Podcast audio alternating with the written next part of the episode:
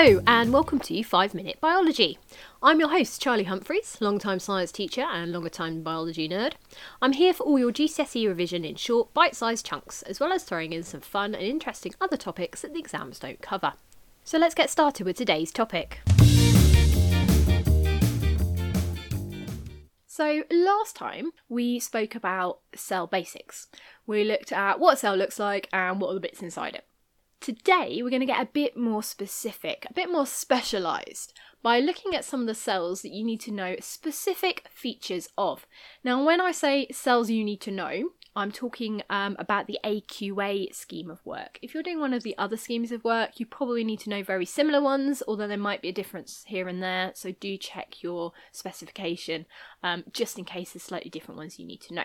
Um, we're only going to look at six because that's the ones that uh, are mentioned in the specification. However, there are other ones that come up throughout biology, for example, your red and white blood cells. Now, before we go into the details, there is one thing that I'm going to tell you which is very important in biology and I bang on about a lot, and that is structure and function. It's really important in biology, what it looks like and how does that help it do its job. So this is what we're really looking at when we're looking at our specialised cells. Right, so let's start with our animal cells. So the first one is a sperm cell. So obviously this is the male reproductive cell, and um, the male reproductive cell needs to swim to the egg for fertilisation to be able to happen. So to swim, it obviously needs a tail. So that's our first specialisation. So sperm have tails to be able to swim towards the egg to be able to fertilise them. As well as being able to swim with a tail, they also need some energy to be able to swim. In fact, quite a lot of energy, because it's quite a long distance for a tiny microscopic cell to move. So they're going to need lots and lots of mitochondria to produce that energy through respiration. Now, we all know things that swim are often very streamlined in their shape, which allows them to move through the uh, liquid they're swimming in much easier. So sperm are also quite streamlined. Now, when it comes to actual fertilisation, the um, nucleus of the sperm is in the head, because that's going to be the first bit that gets to the egg, and the sperm wants to be the first one to fertilise, so you've got to have the nucleus as close to the entry point as possible. They also have some enzymes in the head of the sperm as well, and this helps get through the outer protective layer of the egg cell. So number two is your nerve cell or your neuron. Now be careful with this because a nerve and a nerve cell are different things. So I will switch between nerve cell and neuron. So obviously these transport electrical impulses around the body, send messages backwards and forwards from your brain, spinal cord. Now when you look at a nerve cell, the long bit running down the middle is called the axon. Um, and this is basically the main bit that transports your messages backwards and forwards through the body. Now it is insulated, so it has cells wrapped around it to insulate it, and this actually allows that message to travel faster down the axon. Also on the uh, cell we have the dendrites. These are little bits sticking out either end, and these are the connection points to other neurons. So when you are thinking about your nervous system, it's made up of lots and lots of individual neurons connecting to one another. In your brain, you don't actually have the axon bit because they're all so tightly packed. They just have lots and lots of dendrites all the way around. Um, at the end of the synapse, which is going to be where the message ends up, finishes, and before it jumps to the next one, we have the synapse, which is the gap between the two um, neurons. And this is uh, obviously to allow them to connect to the next one. And then obviously, because it is a cell, we've got things like a nucleus, a cell body, cytoplasm, membranes, et cetera as well. So the third animal one you need to know about is the muscle cells. Now there's actually three different types of muscle cell.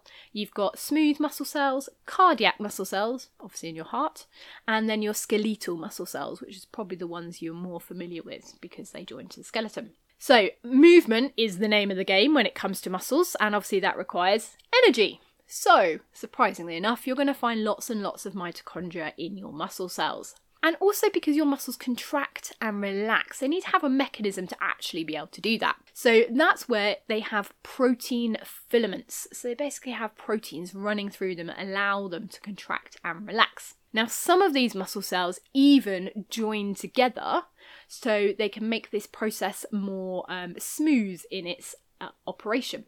So this is called a multinucleated cell. So if more than one cell is joined together, it's going to have more than one nucleus in it. And like I said, it allows them to contract at the same time.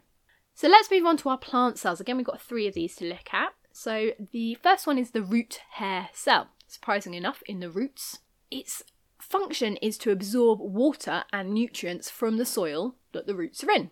So it has this long hair-like projection on the cell, a big bit that sticks out basically. And what that does is it massively increases the surface area. And when you increase surface area, you get a higher rate of diffusion, osmosis, and active transport. So you get more stuff into your cells. Now also, because we want that to be really fast, we're going to have thin walls. So when your walls are thinner, you also have a shorter diffusion pathway, shorter pathway for osmosis and active transport, so it speeds it up. And then because we are doing active transport down in those roots, we do also need energy for that, so mitochondria are important as well. Now the last thing to say about root hair cells is something that you don't find in there. Because they're down in the ground where there's no sunlight, you do not find chloroplasts in the root hair cells. They are not green. So if you've ever looked at roots, you see their white colour rather than green like the leaves or the stem. It's because they literally do not need any chlorophyll or any chloroplasts. The second one we need to talk about is the xylem. The xylem is for transporting water around the plants from the roots upwards. Now they're basically like straws going through the plant. They are made from dead cells that connect to one another, so it, it is a bit like a straw really. Um, because they're dead, they need a bit of strengthening. They have something called lignin, which strengthens them and allows them to stay open and upright. And our last one is the phloem, which is again for transport, but this time for sugars, and going normally the opposite direction because we're coming from the leaves where the sugar is made downwards to the plant. And these cells are alive. Now they do join together, but because they're cells that are alive, they need to have some kind of division between them. So they have these things called sieve plates, which are a bit like a sieve. They allow the nutrients through, but um, allow the cell to be a single cell. Right, that's it for cells today. Thanks for listening to five minute biology. Don't forget to rate, review and subscribe so you don't miss an episode. Apple Podcast reviews really help other people find us as well. If you have Instagram, you can find me as five min bio. That's the number five, M I N B I O. Music is Upbeat Forever by Kevin MacLeod, full link in the description. That's all from me. I'll see you next time for another five minutes of biology goodness.